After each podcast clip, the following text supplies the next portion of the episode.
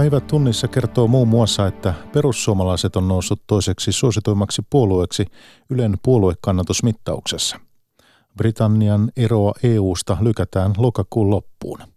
Wikileaksin perustaja Julian Assange on pidätetty Lontoossa. Turku ja Tampere havittelevat kumpikin tunnin junayhteyttä pääkaupunkiseudulle. Ja eduskuntavaalitentissä hetken kuluttua kokoomuksen Petteri Orpo. Olen puolestani Mikko Jylhä. Hyvää iltaa.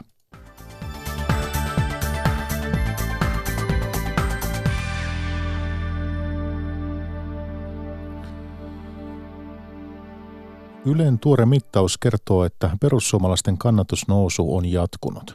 Puolue on noussut mittauksessa toiseksi. Kärkipaikalla jatkavat sosiaalidemokraatit. Maria Stenros. Ylen viimeinen kannatusmittaus ennen eduskuntavaaleja kertoo, että puolueiden järjestys on taas vaihtunut. Ykkösijalla ovat edelleen sosiaalidemokraatit, kannatus 19, laskua prosenttiyksikkö. Perussuomalaiset on kiilannut toiseksi, kannatus 16,3. Se on ohittanut kokoomuksen 15,9. Neljäntenä on keskusta 14,5 prosenttia. Taloustutkimuksen mittaustulos on samansuuntainen kuin muiden tuoreiden mittausten. Ylen vaaliasiantuntija Sami Bori. SDP johtaa ja näyttää siltä, että maaliin tulojärjestyksen osalta ei ole epäselvyyttä. Mitä tulee näihin mittausarvioihin, että SDP on sikäli voittamassa vaalit. Perussuomalaisten luvut ovat nyt samat kuin mielipidemittauksissa juuri ennen viime eduskuntavaaleja. Taloustutkimuksen tutkimusjohtaja Tuomo Turja.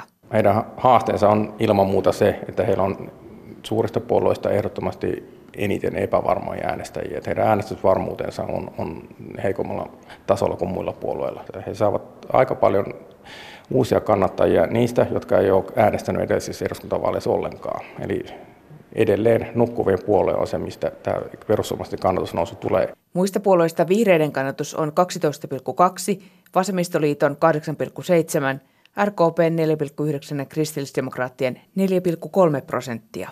Sinisille mittaus näyttää 0,8 ja muille ryhmille 3,4 prosenttia.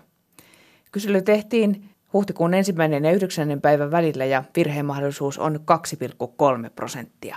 Kaikkien puolueiden kannatus on nyt alle 20 prosenttia. Se tarkoittaa, että hallitukseen tarvitaan monta puoluetta. Hommasta ei tule helppoa. Osa puolueista on myös esittänyt sellaisia kantoja, että eivät ole lähdössä joidenkin puolueiden kanssa hallitukseen. Osa puolueista on esittänyt esimerkiksi sote-kysymyksessä niin toisistaan poikkeavia vaihtoehtoja, että meillä on kyllä ennakoitavissa aika hankala tilanne vaalien jälkeen. Vaalien tulosta ei silti vielä voi sanoa varmaksi, taloustutkimuksen tutkimusjohtaja Tuomo Turja. No ei näin voida sanoa. Että tutkimukset osoittaa, että yhä suurempi osuus äänestäjistä tekee äänestyspäätöksessä vasta ihan kalkkiviivoilla, että jopa viimeisenä päivänä, äänestyspäivänä. Eli tässä on vielä todella paljon ääniä jaossa. Politiikkaradion eduskuntavaalitentissä oli tänään kokoomuksen puheenjohtaja Petteri Orpo. Hän sai vastattavakseen kysymyksiä, jotka liittyvät sote-uudistuksen kaatumiseen. Ja toimittajina seuraavassa Linda Pelkonen ja Tapio Pajunen. No niin, tota, valtioneuvoston selvitys antaa todella karun kuvan sote-uudistuksen valmistelusta. Syyt soten kaatumiseen olivat keskustan ja kokoomuksen diili maakunnista ja valinnanvapaudesta – poikkeuksellisen vahva poliittinen ohjaus, täysin epärealistinen aikataulu, poukkoilevat tavoitteet. Ja tämä on valmistelusta vastanneiden avainhenkilöiden ja virkamiesten näkemys. Tämä muikkarilista on todella pitkä, siis poliittista ohjausta kritisoidaan ankarasti ja lainvalmistelussa puututtiin yksittäisten pykälien tasolla asioihin ja nämä ohjauksen asettamat reunaehdot olivat lähes mahdottomat. Ja tässä viitataan myöskin ohjauksen suhteen siis epäsuorasti yksityisiin terveysyhtiöihin, niiden vahvaan lobbaukseen ja ulkopuoliseen vaikuttamiseen. Niin Petteri, sinä ja puolueesi on tästä vastuussa. Tämä lista myös jatkuu. Mistä vastuussa? Soten kaatumisesta. Kokoomus. Kyllä. Ja keskusta hallitus, missä olette no niin. istuneet ja ajaneet tästä, tätä sote-uudistusta eteenpäin. Ja tämä lista todellakin tästä sote-uudistuksesta, tämä valtioneuvoston selvitys, niin tämä on todella karua luettavaa. Minusta niin on... miksi te Minusta... ajoitte sotea tällä tyylillä eteenpäin? Minusta on ihan käsittämätöntä sanoa, että kokoomus on vastuussa soten kaatumisesta. Sote kaatui siksi, että siitä kokonaisuudesta muodostui niin valtavan kokoinen Se oli perustuslaki-ongelmia vielä lopussa maakuntaosion kanssa. Se oli niin suuri, että Suomessa ei minun arvioni mukaan pysty käytännössä tekemään näin suuria ratkaisuja. Ja, ja se, että kun alusta lähtien, itse oli se perusongelma, jos ajatellaan tavoitetta, eli sosiaali- ja terveyspalveluiden kunnostamissa, että lähdettiin rakentamaan taas hallintoa. Eli sitä maakuntarakennetta ja sitten siihen tuomaan päälle sitä sotea, niin me päädyttiin kokonaisuuteen, joka ei mahtunut enää perustuslakivaliokunnan ovista sisälle. Mm, mutta te rakensitte sitä mammuttimaista hallintoa. Te kytkitte siihen sopimuksella keskustan kanssa laajan valinnanvapauden varhaisessa vaiheessa.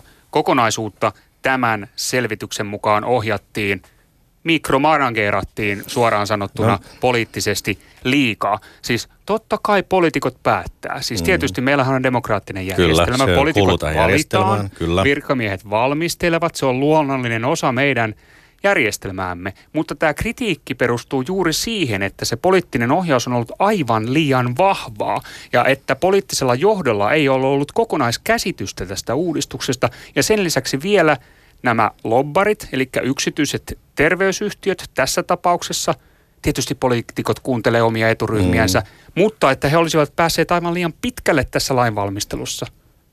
Tämä on teidän vastuulla, Petteri. Tuota, Mietitään nyt, kenes vastuulla tämä oli tämä Hallituksen uudistus? vastuulla, kyllä, vastuulla. Kyllä, mutta kun tässä voimakkaasti annat sitä kuvaa, että tämä on erityisesti kokoomuksen vastuulla. Tämä on Juha Sipilän hallituksen suurin, suurin uudistus, suuri reformi. Sitä on johtanut kaksi keskustalaista ministeriä. Ja kyse on myöskin siitä, että miten neljän vuoden aikana viedään iso reformi läpi. Ja totta kai sinne annetaan poliittiset raamit ja sitä viedään eteenpäin. Ja, ja tämä etenikin, kunnes ja se oli eduskunnassa hyvin pitkään valmiina, mutta se kokonaisuus oli liian suuri. Mutta sitten mitä tulee näihin yksityisiin terveystoimijoihin, niin kyllähän tässä on ollut toimijoita vaikka kuinka paljon, mutta päätökset tehdään vain ja ainoastaan poliittisesti. Kokoomuksessa päätökset tekee kokoomuksen vaaleilla valitut henkilöt, ei kukaan muu. Ja on käsittämätöntä väittää, että heillä olisi ollut jotain suoraa vaikutusta meidän linjauksiin. Me yksinkertaisesti ollaan sitä mieltä, että suomalaiset sosiaali- ja terveyspalvelut kannattaa järjestää yksityisen ja julkisen sektorin hyvänä yhteistyönä, jossa julkinen on isäntä ja yksityinen renki. Ja otit keskustalaiset ministerit esiin, niin Annika Saarikko haastoi teitä erittäin voimakkaasti eilisessä tentissä. Annika Saarikon mukaan hioimme aivan turhan lakien yksityiskohtia juuri kokoomuksen takia. Minä en, en haluaisi mennä tähän, tai en olisi välttämättä halunnut mennä, koska, mutta koska Annika tämän keskustelun eilen aloitti, niin joudun toteamaan, että hän on ja hänen edeltäjänsä, he ovat johtaneet tätä työtä. Kyse on lainsäädäntötyön ja sen prosessin johtamisesta. Niin on käsittämätön ajatus, että kokoomus on silloin se, joka on syyllinen siihen, että jos se prosessi ei etene eikä mene maaliin, Varmaan kokoomuksellakin jonkinlainen vastuu Totta ja vaikutus kai. tässä asiassa Totta on. Kai, Saarikon mutta... mukaan teidän sotemalli kulkee käsikädessä yksityisen terveydenhuollon edunvalvonnan kanssa – niin mitä vastaat Saarikon näihin syytöksiin? Eilen sulla annettiin niin lyhyt aikaa, että mä ymmärrän sen, että mm. siinä ei mm. paljon ehtinyt, mutta nyt sulla on aikaa, niin voitko, ei meidän, voitko meidän kertoa? ei todellakaan meidän, meidän tuota mallimme menee käsi kädessä. Ei todellakaan. Meidän mallimme lähtee siitä, että ihmisillä on hyvät palvelut, pääsee jonoista hoitoon. Ja se valinnanvapaus, jota me tähän rakensimme, niin se olisi nimenomaan ollut perustason palveluihin takaamaan sen, että ihminen pääsee sinne lääkärin vastaanotolle ja erikoislääkäriin. Se oli se, mitä me halusimme tähän tuoda. Kuuntelitteko liikaa loppareita? Ei. Vaikuttiko lopparit siihen päätöksentekoon? Varmaan julkisen puolen lopparit vaikutti erityisen paljon, koska koko hommakin kaatui. Mutta Mut, yksityisen puolen lopparit ei vaikuttanut mitenkään tähän. Tässä on kuunneltu, sosiaali- ja terveysvaliokunta kuunteli muistaakseni tuhat asiantuntijaa. Tuhat. Ja tässä on matkalla, kun tätä on tehty toistakymmentä vuotta, niin tässä on kuunneltu niin yksityisiä kolmannen sektorin toimijoita kuin julkisia. On katsottu kansainvälisiä esimerkkejä ja sen parhaan tiedon valossa pyrittiin tekemään ratkaisua. Ja kyllä vilpittömin mielin yritettiin ratkaista suomalaisten sosiaali- ja terveyspalveluiden ongelmat. Mä viittaan tähän selvitykseen. Tämä selvitys on siis, tässä on haastateltu niitä virkamiehiä ministeriössä – ja maakunnissa, jotka ovat olleet johtamassa tätä uudistusta ja valmistelemassa mm. tätä uudistusta. Erittäin laaja joukko. Ja he viittaavat ulkopuoliseen loppaukseen, ulkopuoliseen vaikutukseen ja sen lisäksi toteavat, että valinnanvapaussääntelyn nostaminen valmisteluun oli merkittävä syy aikatauluongelmiin. Ja tämä valinnanvapaus on juuri teidän hanke tässä, sopi, mm. tässä sotessa. Se oli juuri teidän Meidän, me, toi, me toimme Petteri, sen, sä, sä, sä et voi kiertää teidän en. omaa roolia en. tai teidän vastuuta tästä niin kuin väittämällä, että, että oli ainoastaan keskustan en. vastuu, koska en. keskusta ikään kuin johti tätä pakettia. En missään tapauksessa, mutta eilinen syytös oli niin kohtuuton. Eilinen syytös oli niin kohtuuton ja siksi halusin tähän vastata. Mutta jos mietitään tätä koko uudistusta, niin se, että me lähdettiin rakentamaan maakuntahallintoa, maahan, jossa on hallintoa vaikka muille jakaa, niin me halusimme tuoda siihen jollakin tavalla myöskin näitä sosiaali- ja terveyspalveluiden sujuvuuden ja palveluketjut ja se jonojen purun. Ja siihen se työväline olisi ollut se, että ihmiset olisivat voineet valita sen perusterveyden, sosiaalipalvelun, sen paikan itse. Ja se, se läpäisi perustuslakivaliokunnan seulla loppujen lopuksi, mutta kieltämättä me jouduttiin ottamaan kaksi sakkokierrosta siksi, että sitä valinnanvapaut piti hioa, mutta eihän tämä lopullisesti siihen kaatunut, vaan siihen, että maakuntalait eivät läpäisseet eduskunnassa enää perustuslakivaliokuntaa. Eli ei tämä ollut pelkästään valinnanvapaudesta johtuva ongelma, vaan myöskin maakunnan, maakuntahallinnossa oli suuri ongelma. Mm, täällä on merkittävä osuus valinnanvapaudella. Kaksi kertaa, siis kaksi valinnanvapausesitystä. Molempiin merkittävät muikkarit perustuslakivaliokunnasta. Aikatauluun sillä oli vaikutusta, mutta edelleenkin totean, että valinnanvapaus sen keskeiset elementit läpäisi perustuslakivaliokunnan. Mm. No mutta siis oikeasti se itsekriittisyys, siis mikä on nyt sitten tämmöinen itse, itse, itsekriittinen arvio itsekriittinen... sinulta kokoomuksen puheenjohtajana – entisenä valtiovarainministerinä tällä hetkellä toimitusministeriössä mm. hoidat tuota hommaa, niin itsekriittinen arvio tästä sotesta, nimittäin se on todella tärkeä uudistus. Kyllä. Ihmiset odottaa tätä uudistusta. Kyllä. Miksi Itse, se kaatuu? Itsekriittinen arvio on se, että me lähdimme tekemään liian suurta uudistusta. Me lähdimme rakentamaan hallintoa, kun meidän olisi pitänyt keskittyä sosiaali- ja terveyspalveluiden uudistamiseen. Me lähdettiin tekemään jättimäistä uudistusta, jota joka ei vaan kerta kaikkiaan onnistunut. Ja kritiikki on siinä, että tämä olisi pitänyt nähdä. Ei kannata yrittää syödä sitä mammuttia kerralla. Ja miksi vielä lähdettiin tekemään hallintoa, kun oltaisiin voitu keskittyä suoraan siihen oleelliseen niihin ihmisten sosiaali- ja terveyspalveluihin. Meillä on olemassa oleva kuntakaupunkipohja. Me pystymme huomispäivänä aloittamaan siltä pohjalta näiden palveluiden parantamisen. Mutta kokoomus on koko tämän hallituskauden ajan pyrkinyt selvästi saamaan yksityisille yrityksille mahdollisimman suuren roolin tässä sotekakussa. Ni, niin miksi että silloin, kun ensimmäisen kerran tuli perustuslakivaliokunnalta näitä pitkä lista asioita, jotka ei heille sovi, eikö sen jälkeen olisi voinut korjata ne asiat ja muuttaa tätä niin, että se olisi ehtinyt tässä ensimmäinen, ensimmäinen asia, meidän tavoitteemme ei ole saada yksityisille mahdollisimman suuri rooli, vaan saada ihmiselle hoitoa. Ja se, että kun julkinen sektori ei pysty sitä yksin hoitamaan, me haluttiin tuoda se valinnanvapaus, jolla ihmisillä olisi aito vaikutusmahdollisuus omiin palveluihin. Ja lisätä ja toinen, yksityisen terveydenhuollon no, roolia tässä julkisesti perus, rahoitetussa sotessa. Te yritet, Saan, halusitte saanko, saanko vastata lopu? Saan, saanko mutta se on, se on myöskin se tie siellä perustasolla, jolla me saadaan ihmiset hoitoon. Mutta sitten toinen, kyllä me kuunneltiin myöskin todella paljon. Et esimerkiksi olin omin käsiin yhdessä neuvotteluvaiheessa ruksimassa yli käytännössä sen, että, että valinnanvapautta olisi laajennettu erikoistasolla. Se olisi ollut suomalaisen erikoissairaanhoidon kannalta ää, vaarallinen, koska me oltaisiin avattu silloin sitä kuitenkin pienien osa, pienen osaajan joukon, osaajien joukon ää, tota, tarjoamaa osaamista kilpailulle. Ja se olisi voinut vaarantaa sen osaamisen keskittymän, mikä meillä on yliopistollisissa sairaaloissa. Tämä vedettiin yli ja minusta se oli hyvin järkevää. Ja samoin valinnanvapautta, sitä monella tavalla kehitettiin tässä matkan varrella sitä mallia, joka siellä oli. Eli kyllä me tehtiin tässä tosissaan töitä loppuun asti, mutta sitten kun se ei onnistunut, niin silloin meillä on oikeus ja meillä on velvollisuus miettiä, että miten mennään eteenpäin. No, mutta sen lisäksi te myös hyväksyitte tämän laajan maakuntahallinnon? Se oli ehto, että kokoomus oli hallituksessa. No olisiko, pitäisikö sitä nyt itse kriittisesti arvioida sitä hyväksymistä? Te olette hyväksynyt sen mallin, te olette viemässä sitä monta vuotta eteenpäin ja mm. nyt sä kritisoit tässä, että tämä on ihan liian iso kokonaisuus. Kokonaisuus olikin liian suuri. Siitä muodostui liian suuri, mutta jos mietitään 15 tilannetta. Kokoomus oli hävinnyt vaalit, keskusta oli voittanut vaalit. Keskusta asetti edellytykseksi, että sote ratkaistaan maakuntapohjalta. Me arvioitiin silloin meidän puolueelimissä, että meillä on kaikin, kaikilta muilta osin sellainen hallitusohjelma, kun me haluamme. Sen talouspolitiikan linja, sen veropolitiikan linja, työllisyyspolitiikka, Eurooppa-politiikka ja niin edelleen. Ne on se, mitä me halutaan. No sitten tässä on tämä sote ja tämä maakunta.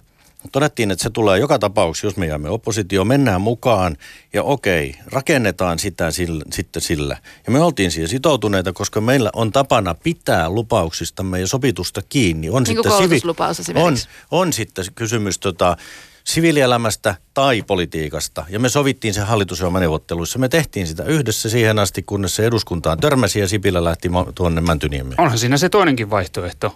Ja se toinen vaihtoehto olisi ollut se, että tämä valinnanvapaus oltaisiin toteutettu vasta sitten, kun hallinno, hallintorakente on, on saatu kuntoon. Käytännössä... Alkuperäisen hallitusohjelman mukaisesti soteportassa viimeinen kohta on valinnanvapaus. Te nostitte siihen kärkeen. Koska ja me juuri haluttiin... se aiheutti merkittäviä ongelmia tämän, nimenomaan Mutta lainsäädännön laadun kannalta. Hyvä. Tässä oikeasti tässä valtioneuvoston selvityksessä kritisoidaan voimakkaasti sitä, että tämä lainsäädäntötyön laatu ei ollut riittävän hyvää. Se oli huonoa. Ja tämä valinnanvapaus on oleellisessa roolissa tässä. Olisiko tätä voinut esimerkiksi selvittää etukäteen, että mi, mikä on semmoinen perustuslain mukainen paketti ja sitten vasta lähteä viemään sitä, niin se olisi ehkä mennyt Tähän, nopeammin. Mä en, mä en ollut kun sen ensimmäisen vuoden mukana siinä sote-reformiryhmässä, mutta sen tiedän, että koko sen, sen jatkon kolme vuotta reformiministeriryhmä ja valmistelevat virkamiehet käyttivät valtavan määrän aikaa perustuslakiasiantuntijoiden kanssa. Käyttivät valtavan määrän aikaa selvittääkseen, että löytyy perustuslain mukainen malli. Ja, ja tuota, minusta se, että tähän tuotiin mukaan niin kuin elementtejä, joilla kehitettiin nimenomaan ihmisten näkökulmasta näitä palveluita, niin minusta se on positiivinen ja oli positiivinen asia. Mm. Mä edelleenkin kuitenkin, puolustan Kuitenkin sitä. aiemmin tässä, tässä istuessasi mainitsit, että tämä on vaikuttanut tähän aikatauluun niin aikatauluhan tässä loppui nimenomaan, että, mm, no, mutta että kai teillä jotain neljä... vastuuta siitä on.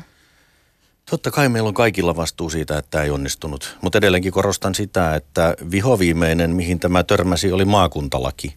Se oli maakuntalaki, johon tämä vihoviimeisesti törmäsi perustuslakivaliokunnassa. Valinnanvapaus oli läpäissyt jo no, kurkata, perustuslain seulan. Kurkataan nyt vähän eteenpäin. Nyt te haluatte viedä äh, sotea kuntapohjaisesti eteenpäin – Nykymallin pohjalta. Vapaaehtoisten kuntayhtymien pohjalta. Siinä voisi isot kaupungit esimerkiksi olla sotessa järjestäjiä. Ja nyt te ette halua tätä itsehallintomallia. Hmm. Perustuslakivaliokunnan mukaan tämä kuntayhtymän malli, niin se on perustuslain kannalta kaikista vaikein rasti. Jos. Vaikeimmin sovitettavissa yhteen perustuslain kanssa. Itsehallintoalue on iisimpi, sitten myöskin iisimpi malli on tämä vastuunsiirto valtiolle, mutta just tämä yksitasoinen kuntayhtymämalli, saanko, saanko niin se on se hankalin. Saanko nyt vastata? Jep. Jos mennään kuntayhtymämalliin ja se on pakkokuntayhtymä, niin se on se hankala ja sehän, se vaatii vaalit mutta sitä mä en esitäkään, vaan mä esitän nykymallia. Nykylainsäädäntöä perustuvaa. Me tarvitaan mitään uutta lainsäädäntöä, mutta ei, pelkäst, ei, ei ihan pelkästään voi vapaaehtoisuuteen perustaa, vaan pitää olla ohjausta, kannustusta ja velvoittavuuttakin. Ainut asia tässä sote, sote-uudistuksen parinkymmenen vuoden, puolentoista kymmenen vuoden taipaleella, joka on todella toiminut, on ollut paras hanke, jossa kunnat velvoitettiin hakemaan 20 000 väestöpohja-alueita. Samalla tavalla mä lähestyisin tätä ja mä olen erittäin tyytyväinen siitä, että nyt eri puolilta kuntakenttää niin kaupungeista kuin pienemmistä kunnistakin maakuntatasolta tulee koko ajan minulle viestejä siitä, että me ollaan valmiit lähtemään eteenpäin. Tämä on hyvä malli, antakaa meidän tehdä. No Etelä-Suomen suuret kaupungit, ylipäänsä suuret kaupungit, hmm. ne kyllä pärjää tämän mallin kanssa. Mutta entäs hmm. sitten ne vähäväkisemmät alueet, entä jos näitä leveämpiä hartioita ei synny? No ei meina... synny riittävästi näitä kuntayhtymiä, no se on, se on esimerkiksi se maakunnissa. Se on juuri mitä se, siellä tapahtuu sitten? Se on juuri se, missä tarvitaan sitten valtiovallan ohjausta, kannustamista ja jopa velvoittamista siitä, että syntyy ne riittävän riittävän kokoiset yhteistyöalueet, että se pieni kunta ei jää yksin. Mutta näinhän on nyt tapahtumassa eri puolilla ja mikään ei estä sitä, etteikö niissä maakunnissa – jossa on oltu jo pitkällä valmistelussa, niin edetä kuntayhtymä pohjalta. Pirkanmaa on hyvä esimerkki kuitenkin väkirikkaasta eteläisemmän Suomen maakunnasta, jossa ollaan menossa vapaaehtoisesti maakuntapohjalla. Varsinais-Suomessa kotimaakunnassa niin, niin mietitään tällä hetkellä niitä yhteistyön muotoja, miten, miten tota, päästään siinä itse asiassa parempaan yhteistyöhön, hyvään yhteistyöhön sairaanhoitopiirin kanssa, miten integroidaan tietoja ja palveluita. Kyllä ne tulee sieltä. Ja me ei tarvita taas neljän vuoden jättiläismäistä uudistusta, vaan boostataan sitä, mitä meillä on. Linjasi siinä kokoomuksen puheenjohtaja Petteri Orpo koko Politiikkaradion kolmen vartin mittainen tentti kuunneltavissa Yle Areenassa. Jatketaan aiheessa eteenpäin tässä päivätunnissa osuudessa. Britannian poliisi on pidättänyt tietovuotosivusto Wikileaksin perustajan Julian Assangen. Hänet pidätettiin Ecuadorin Lontoon suurlähetystössä. Assange pakoili lähetystössä lähes seitsemän vuoden ajan välttääkseen karkotuksen Yhdysvaltoihin. Yhdysvallat on jättänyt hänestä luovutuspyynnön, kertoi iltapäivällä Lontoosta toimittaja Pasi Myöhänen. Ensinnäkin häntä syytetään ehdonalaisen vankeusrangaistuksen sääntöjen rikkomisesta. Britanniassa hän pakeni brittioikeutta Ecuadorin suurlähetystöön ja Lontoon poliisi vahvisti hetki sitten, että Yhdysvallat on tehnyt hänestä luovutuspyynnön. Yhdysvallat syyttää häntä tietomurtorikoksista eli salaisten yhdysvaltalaistietojen paljastamisesta Wikileaks-sivuston kautta. Ruotsin viranomaiset ovat aiemmin vetäneet pois raiskaussyytteet ja syytteet seksuaalisesta ahdistelusta, joita hän kohtasi Ruotsissa, ähm, mutta osa syy näistä syytteistä luopumiseen olivat olosuhteet, koska Assange oli suurlähetystössä, jossa häntä ei, hänen tapostaan ei voitu käsitellä ja Ruotsin syyttäjän viranomainen on sanonut, että Assange-tapaus saatetaan avata uudelleen. Äh, rikokset, joista häntä syytetään, eivät vanhene kuin vasta elokuussa 2020. Hän oli siis lähetys, lähetystössä vuosia. Mikä sai hänen ja Ecuadorin välit katkeamaan? No lopullista syytä voidaan vain arvailla, mutta äh, hänestä oli ilmeisesti tullut Ecuadorin uudelle presidentille kivikengessä poliittinen paine Asansen luovuttamiseksi äh, on kova. Ja lisäksi tällä kertaan, että suurlähettiläs, äh, Ecuadorin suurlähettiläs täällä oli perin juurin kyllästynyt seitsemän vuotta rakennuksessa olleeseen vieraaseen. Kertoi iltapäivällä Lontoosta toimittaja Pasi Myöhänen. Turemat tiedot aiheesta verkossa yle.fi. Britannian ero EUsta lykkääntyy edelleen. EU-johtajat ja Britannian pääministeri Theresa May sopivat, että eroa lykätään lokakuun loppuun. Ratkaisulla vältetään huomenna uhannut sopimukseton ero. Britannian pääministeri Theresa May tuli illalla Brysselin samalla asialla jo toista kertaa kolme viikon sisään – Maan EU-eropäivään pitäisi saada lykkäystä, koska parlamentin alahuone ei ole vieläkään suostunut hyväksymään unionin kanssa neuvoteltua erosopimusta. Tiedän, että moni on turhautunut siihen, että tällaista kokousta tarvitsee ylipäätään pitää, Mei sanoi saapuessaan. Turhautumista on myös muiden EU-maiden johtajien keskuudessa, siksi he halusivat antaa Britannialle pidemmän jatkojan kuin sen pyytämät vajaa kolme kuukautta – Lopulta pitkällisen väännön seurauksena eropäivä lykättiin lokakuun loppuun. Etenkin Ranska oli huolissaan, että pidempi jatko sotkisi EUn kuvioita, esimerkiksi tulevan komission muodostamista eurovaalien jälkeen. Pourquoi le 31 octobre en vertu de ce que je viens de dire, pour nous assurer que lorsque la prochaine Commission européenne prendra ses fonctions, Haluamme varmistaa, että tämä asia on hoidettu ennen kuin seuraava komissio astuu virkaansa, sanoi Ranskan presidentti Emmanuel Macron. Joka tapauksessa näyttää yhä todennäköisemmältä, että Britannia joutuu järjestämään eurovaalit häämöttävästä erosta huolimatta, ellei pääministeri May sitten onnistu puhumaan opposition työväenpuoluetta erosopimuksen taakse ennen niitä. what we have agreed tonight means that we can actually leave the European Union before the 30th of June. Se, mitä sovimme tänään, tarkoittaa, että voimme silti erota jo kesäkuun loppuun mennessä. May tulkitsi ratkaisua.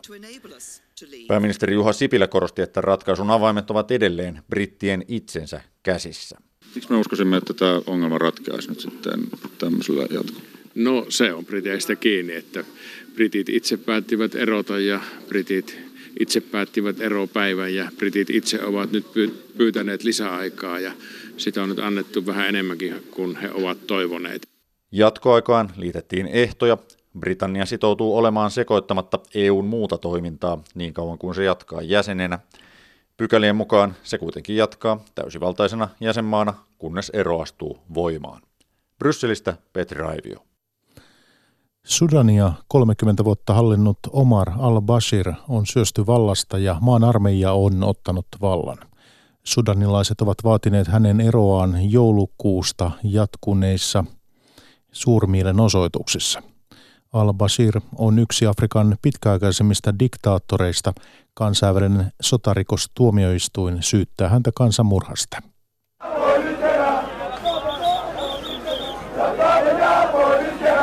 Hänet on kukistettu ja me olemme voittaneet, kaikuivat mielenosoittajien huudot pääkaupunki Kartuumissa.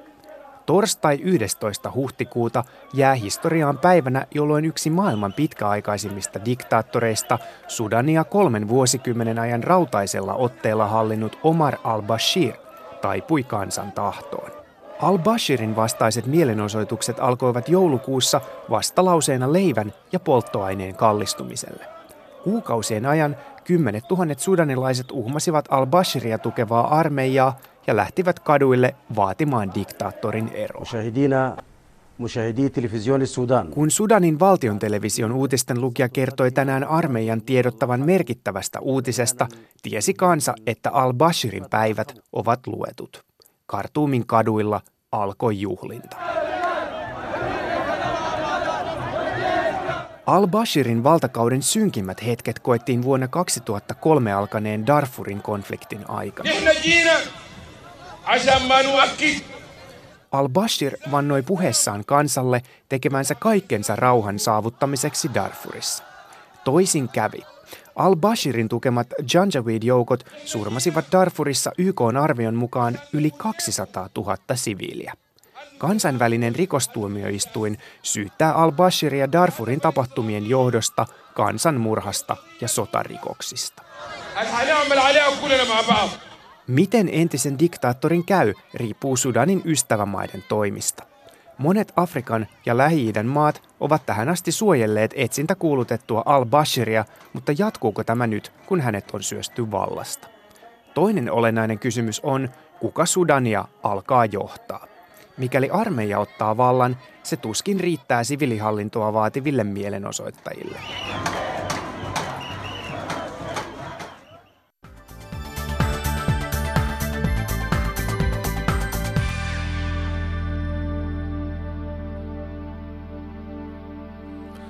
Palataan kotimaan kuulumisiin. EU-tuen saamiseksi tulevan hallituksen pitäisi tehdä mahdollisimman nopeasti periaatepäätös tunnin junahankkeesta. Ratahankkeesta kilpailevat Turku ja Tampere ja mahdollista on myös, että kumpikin ratahanke toteutetaan. Kyse on miljardien satsauksesta raideliikenteen nopeuttamiseksi. Yrjä Jeltä. Eduskuntavaalien jälkeen muodostettava uusi hallitus joutuu heti alkumetrillä ratkaisemaan, kummasta pääsee jatkossa junalla nopeammin Helsinkiin, Tampereelta vai Turusta. Kumpikin kaupunki nimittäin havittelee niin sanottua tunnin junayhteyttä pääkaupunkiin. Hallituksen periaatepäätös ratkaisee, kumpaan ratahankkeeseen panostetaan vai tehdäänkö molemmat vai ei kumpaakaan. Varsinais-Suomen liiton edunvalvontajohtaja Janne Virtanen. Jos ei hallitus tässä sitä linjaa, niin todennäköisesti tämä hallituskausi menee, ettei päätöstä synny. Tampereen tunnijunan eli pääratahankkeen hinnaksi on arvioitu yli 5 miljardia. Turun hanke maksaa pari miljardia. Turkulaisten puolesta puhuu myös se, että Turun tunnijunan yleissuunnitelma valmistuu ensi vuonna. Tarkoituksena on lyhentää matkaa uudella rataosuudella. Turun kaupunginjohtaja Minna Arve kannattaisi niin kuin yhteiskunnan varojenkin näkökulmasta niin lähteä liikkeelle nopeasti Turun tunnin junasta ja kun saadaan se valmiiksi, niin sitten siirtyä muihin hankkeisiin. Tampereen pormestari Lauri Lyly puolestaan näkee pääradan merkityksen koko Suomen kannalta niin suureksi, että se painaa enemmän vaakakupissa kuin esimerkiksi se, että Tampereen tunnin junan suunnittelua ei ole vielä edes aloitettu. Kyllä itse luotan, että nämä asia-argumentit puoltaa tämän pääradan rahoittamista ja liikkeelle laittamista.